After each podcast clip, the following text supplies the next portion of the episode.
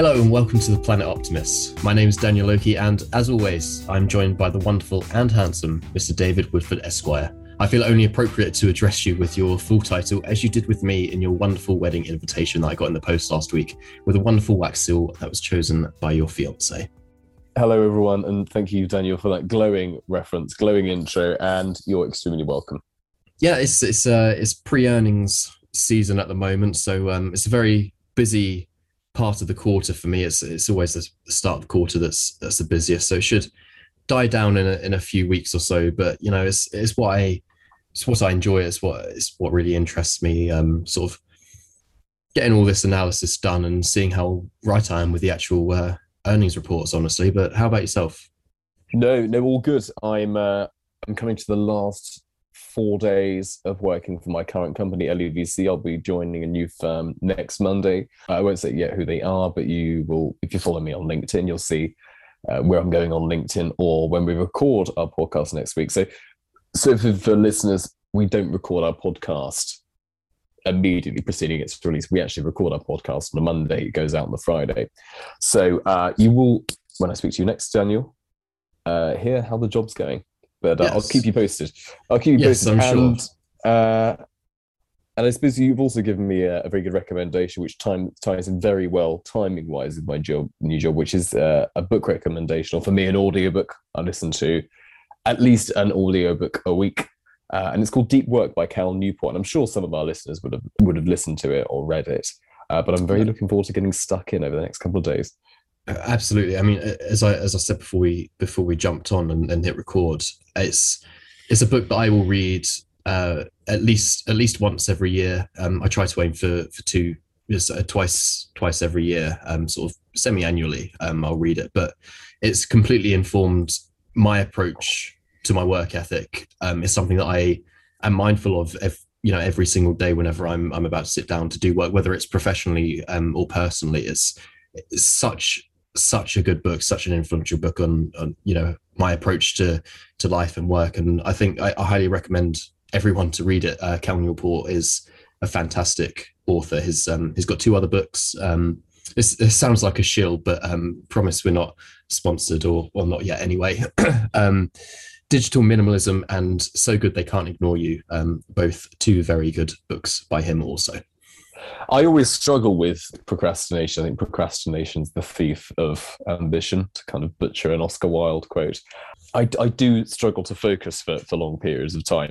Mm, yeah, absolutely. And this book will completely, well, it will, it will give you the methods to to navigate that. And I think half the problem of procrastination is firstly knowing that you're doing but doing it, but also what goes on underneath the the hood really? You know why is it that you're procrastinating? What are the effects of that? And i think once you're aware of that it's a lot easier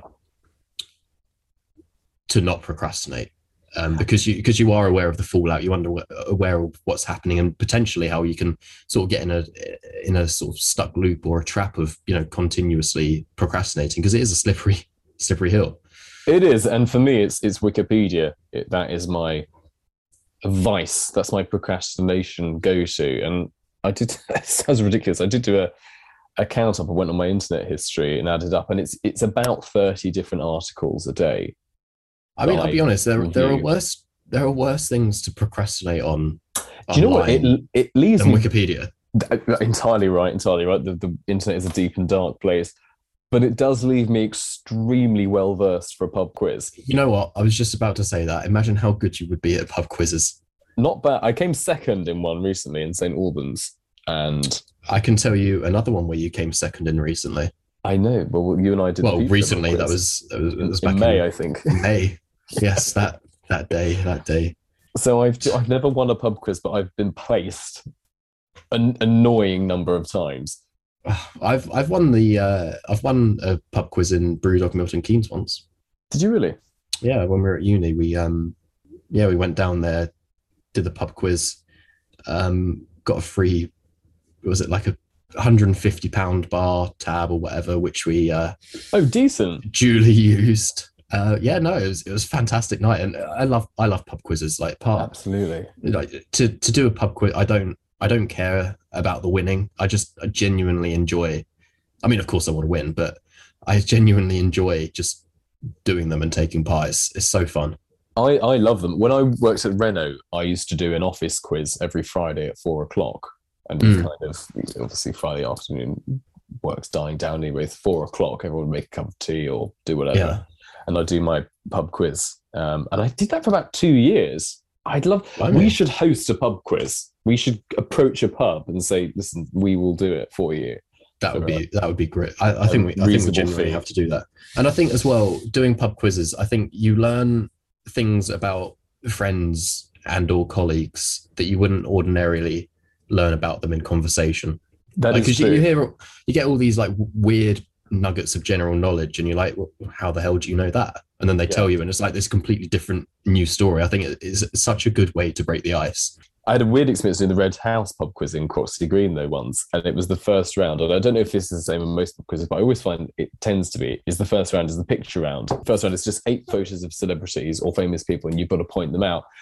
And by a really weird coincidence, the one of the people was the lady I was house sitting for at the time.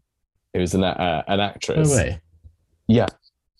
And I went, oh, it's it's Wendy. And it was like, how how do you know that? I was like, because I'm literally staying in her house to, right now. I was dog dog looking after her dogs.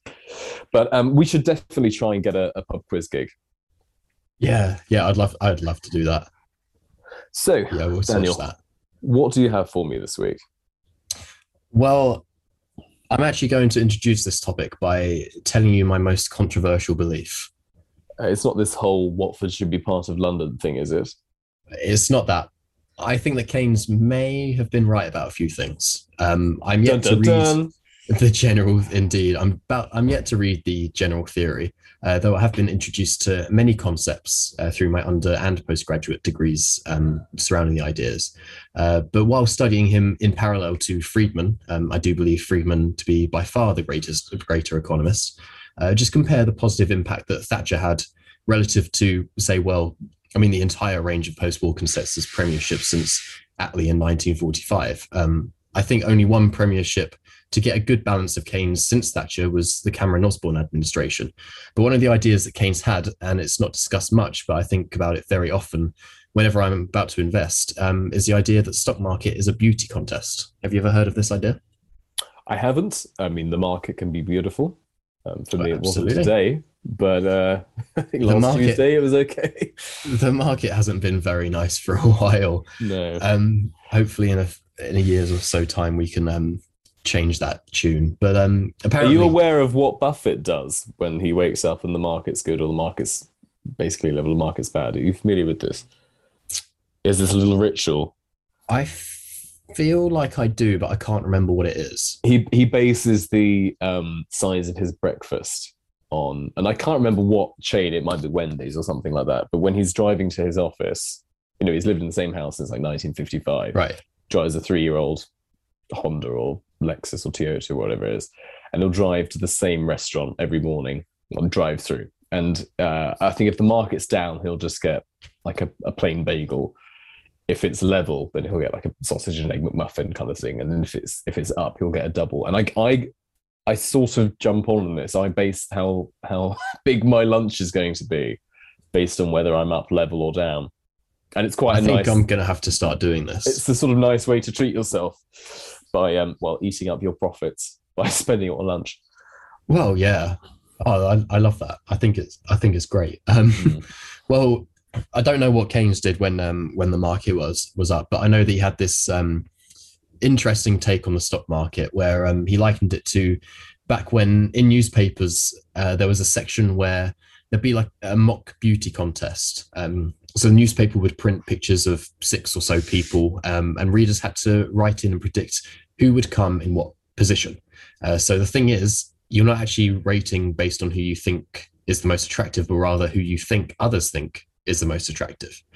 Um, it's the same with investing to an extent. Um, people invest in stocks at least partly uh, based on what they think other people will value the stock. I mean, hey, that's essentially what my what my job is um, to provide this insight. So I have this little theory, um, and it's completely untested, and there's no statistical backing. Though I would love to update you in a future episode if and when I do get round to it. Uh, but this theory of mine basically stipulates that there is an alpha advantage to investing in ESG stocks. Uh, these are returns that are independent of you know the wider market. Um, and this is because investors think other investors will view these as favorable investments, right? Um, you're doing something good, which you know it's good.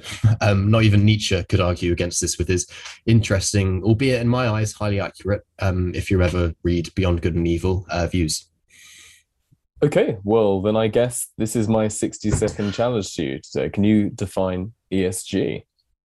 That I can, David. Uh, that I can. Count me in. Okie dokie. Three, two, one, go. So, ESG is one thing that's an amalgamation of three others um, environmental, social, and governance. Uh, that's what it stands for.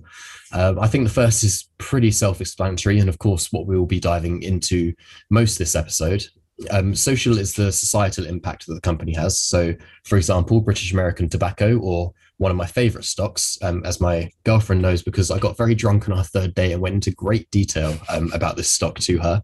Uh, Diageo, um, both have pretty low social scores because cigarettes and alcohol aren't exactly the best things for society. Um, though through taxation, they do have a pretty significant stimulating effect on the economy without any government intervention. But moving on to governments, uh, this is basically means what the top dogs are doing. You know, are they taking bribes? Are they taking huge pay rises? Are they mismanaging dividend payments? Uh, that sort of thing. So to have a good ESG score is to score well on both environmental, social, and government impact. Two seconds left. Oh, I did Almost that little bit on the end as well. Oh, I took a risk. You did, you did, but uh, concise as ever. So you could have a company then that ranks highly on ESG, but that's but that's because they're good for societal issues and they have strong governance, even if they're dumping toxic waste into the ocean and creating a mutant fish. A bit like that Simpsons episode with the fish with three eyes. Yeah, yeah, exactly. Um, something I found rather interesting in my research uh, for this episode is that companies will usually have a low ESG score because of the S&G metrics um, rather than the environmental? We well, we like to celebrate business and climate action. So um, I will ask you for a few companies with low environmental scores. Uh, let's start first, though, with those that are having a positive impact on the planet.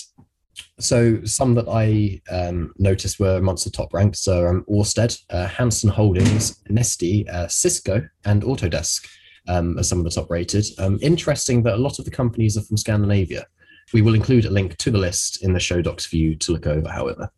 Well, I think we, we touched on that in our first episode, didn't we? How the Norwegians are leading the way with uh, green energy production and uh, and green crypto. Um, but what are some of the bad ones?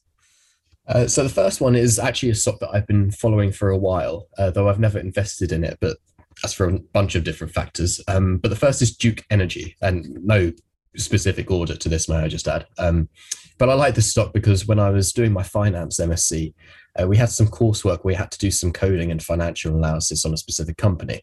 Um, but we could choose any company from a list of, I don't know, about 500 or so. Um, and I chose Duke because their tickle, ticker symbol is duck. And I read it as, well, DUK, and I read it as duck. So um, anyway, they're on there duck is not good for the ducks, it seems. Unfortunately, not. Um, oil companies such as BP aren't in vogue at the moment, though their performance in the equity market has been stellar uh, for obvious reasons. You don't need to be a financial analyst to know that. Uh, Chesapeake Energy, uh, Transocean Limited, Archer Daniels, Midland, AES, uh, First Energy Metals, uh, to name a few uh, sort of some of the, the worst ones that, score um, low on environmental score. And interestingly enough, they're pretty much mainly American companies. Uh, Duke is is also American. So, so what are some positives of ESG investing? Uh, I think I speak for both of us when I say that our political and economic philosophy is one of uh, conservation, but aiming to constantly update our views uh, and approaches. For instance, we know oil is bad and we shouldn't be conserving our use of it, but rather innovating and finding a cleaner way of producing. So surely this plays into it.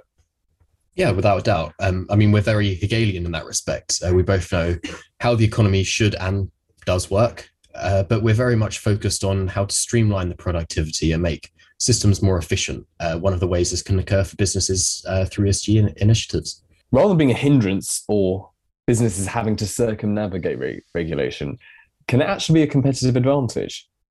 In the context of Ricardian economics, yes, uh, ESG quality can actually help a company develop a competitive advantage, which leads to future outperformance and greater returns, and not just by the company to shareholders, but society as a whole.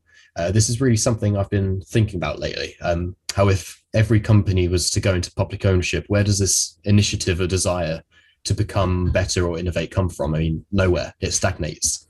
Um, a bit like that one economy in 1991. Although we weren't alive, what a great Christmas present that was. a good Christmas present indeed. Are there any examples of companies developing a competitive advantage as a result of ESG? Uh, Coca Cola, for one. We spoke of Warren Buffett earlier. Um, this is, if not his favorite, one of um, his favorite stocks. Um, but a report by, and interesting enough, one that I na- analyze at work. Um, but a report by the University of Oxford uh, found that through developing ESG schemes, uh, the company reduced their water production by 20% over the past decade or so. Um, M&S, which I believe has replaced Waitrose for you as your star of choice. Um, it hasn't. They've introduced well, Waitrose will um, reclaim its rightful spot at some point. Um, they introduced a Plan A initiative uh, to source responsibly and limit waste, uh, which has led to savings of $200 million annually. Uh, but ESG initiatives can lead to both top and bottom line growth. Uh, for example, uh, consumers nowadays are so much more focused on quality over quantity. I see this in my own analysis of work with beer and spirits. Uh, consumers are happy to pay more for a product that they view as high quality and are beginning to put their money where their mouth is and buy green and environmentally as well, even if it does command a higher price point, which is pretty interesting, especially given the current inflationary environment. Yeah, well, well I agree. I agree. What, what about in terms of returns, though? Uh, this is where our discussion can get a bit blurred because you know remember ESG is made up of three components. Uh, so you, and you can read this in Benjamin Graham's Intelligent Investor, uh, basically the Bible of growth investing. Um, but companies with a good to read that.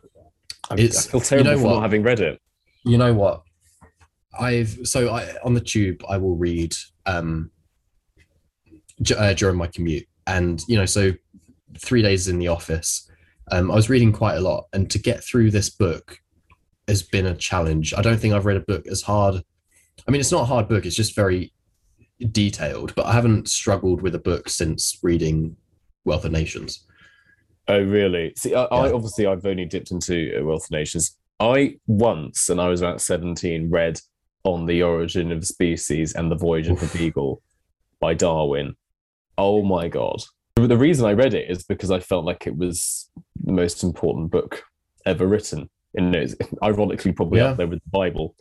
But um, but I, I kind of had I felt an obligation to read it. But oh, it took me months yeah, no, I remember when I uh, started my well my PPE degree, um, and I was like, you know what, I'm going to do? I'm going to read Leviathan by Thomas Hobbes, mm-hmm. and I I think I've managed to get like read 10 pages and that's it. I've got so many scrawlings and scribblings over like trying to understand what he's trying to say. And I mean, the, the, essentially, it's like government's bad, but we need it. Yeah it's pretty much his his core thesis. But um, oh, so such a difficult read. I think I think philosophers do that. Uh, speak, uh, speaking as a self-proclaimed philosopher myself, um, I think we like to overcomplicate issues so that we sound smarter. Uh, in Benjamin Graham's Intelligent Investor, um, he he does mention how companies with good governance score um, will likely be better managed, um, and so they will deliver better returns. Um, but focusing specifically on the environmental aspect, um, I guess it you know it goes back to, to what we just discussed above earlier. So surely firms that incorporate ESG, such as Coca Cola, with their aforementioned water saving, will be able to save costs, and this adds to the bottom line growth. What about the top line growth? Well, take Brewdog uh, for example. Um, they're introducing massive environmental changes to their business, uh, though I guess their governance is a bit uh, controversial. Um, I won't say any more because I don't want James Watt to write a book and or LinkedIn post about me. Uh, but yes, top line growth uh, too. Um, Brewdog have reported about a 10 million increase in turnover um, and about 30% or so year on year volume increases, which may I add is greater than the overall beer sector as a whole for the same time frame. but if you're seen to be acting environmentally friendly, uh, you do have the opportunity to steal customers from competitors who aren't, uh, because you know, as I said, co- consumers are beginning to value this now. Um, according to Morningstar, uh, the financial news website, not the socialist newspaper, um, I know which one I'd be going to for my economic and financial news. Um, over a 10 year period, about 60% of sustainable funds outperformed their average traditional peers. So I suppose most of these funds are, are still around as, as ESG is naturally geared to longevity. Absolutely. Um, 77% of these funds still exist today, uh, while over half of the traditional funds uh, don't. Wow. So another benefit of ESG investing, higher expected returns, higher, greater longevity, as well as greater risk management from a more robust governance structure. So, so it lends itself to stronger long-term gains. Uh, are you a growth or a value investor? Um, I'm I'm mainly a growth investor. Um, you know, Benjamin Graham, Warren Buffett sort of style investing. While I have a degree in finance and wrote a dissertation on how to beat the market, which by the way I proved, um, I think trying to beat the market long term is just a very exhaustive and time intensive thing to do. Uh, so you can either do it well full time or not. Uh, so I prefer growth, but I do like to look into value investing as a bit of a side project or a little research task for myself because I do enjoy the analysis. Uh, how about yourself? Is it more Oakey investing and what I suggest? As we do have our market discussions quite regularly. We do, and I'm I'm very much a passive investor. I mean, I'm, I'm a great saver. There's this movement called FIRE, and I don't know whether you come across it. It's, oh, was uh, it financial independence, retire early? Yeah, exactly. Yeah. And I'm I'm minded to think actually that the traditional FIRE definition is saving 75% of your income. But I'm I've always been 50-50. You you save half of it, live on the rest. Um, yeah. But most of mine goes into index funds. I don't, I'm not a very active investor, so, no. and, and, it's almost or exclusively either in uh, FTSE Global All Cap or uh, S&P, which actually there's a fair amount of overlap in anyway.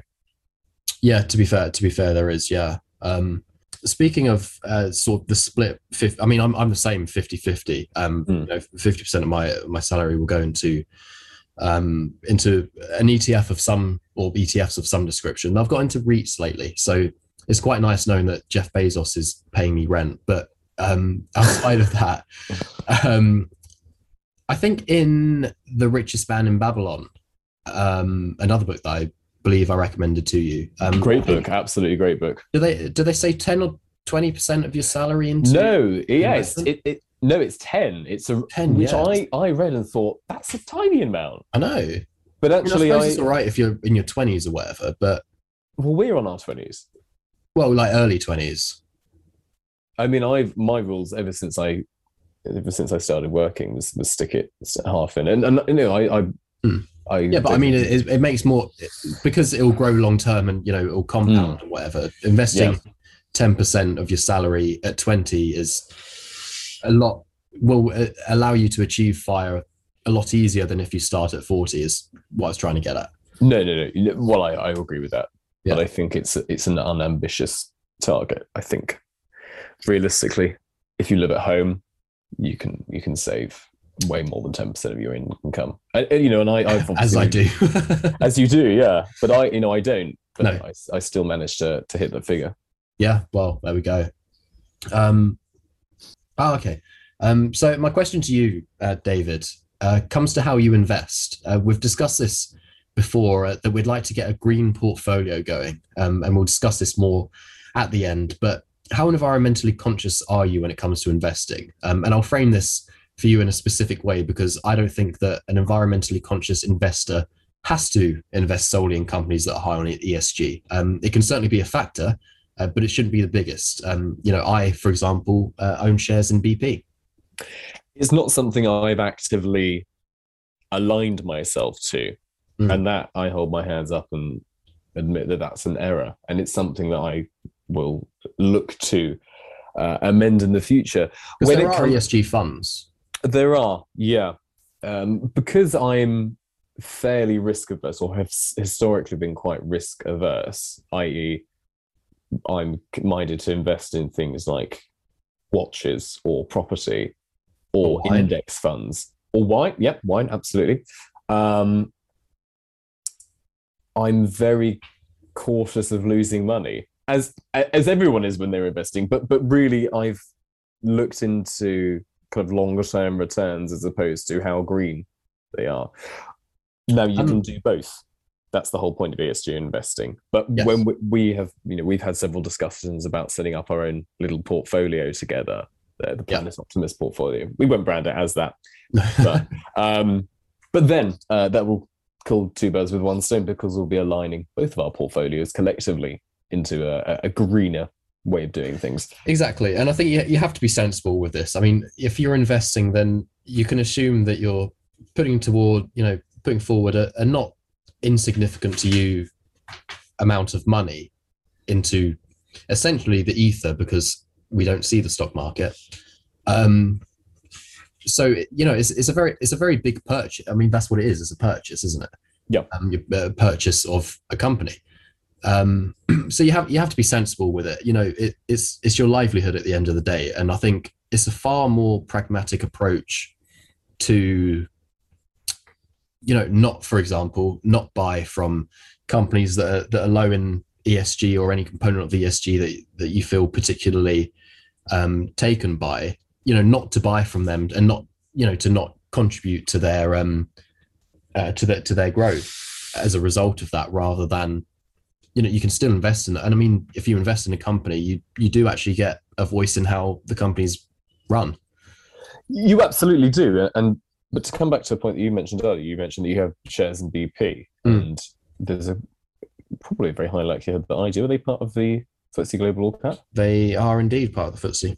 Well, there we are. I bought two um, shares in BP, but actually, yes, and Diageo delighted and British American tobacco. Actually, come to think of it, I, right. So every, almost every stock that we mention this this episode, we both own shares in. We yeah. haven't put we haven't put them in here to plug our shares that we have um, that we have stakes in. Just to add, but but to take BP, obviously they are a huge uh, emitter, massive, absolutely vast. Yeah. But they are realigning their business model.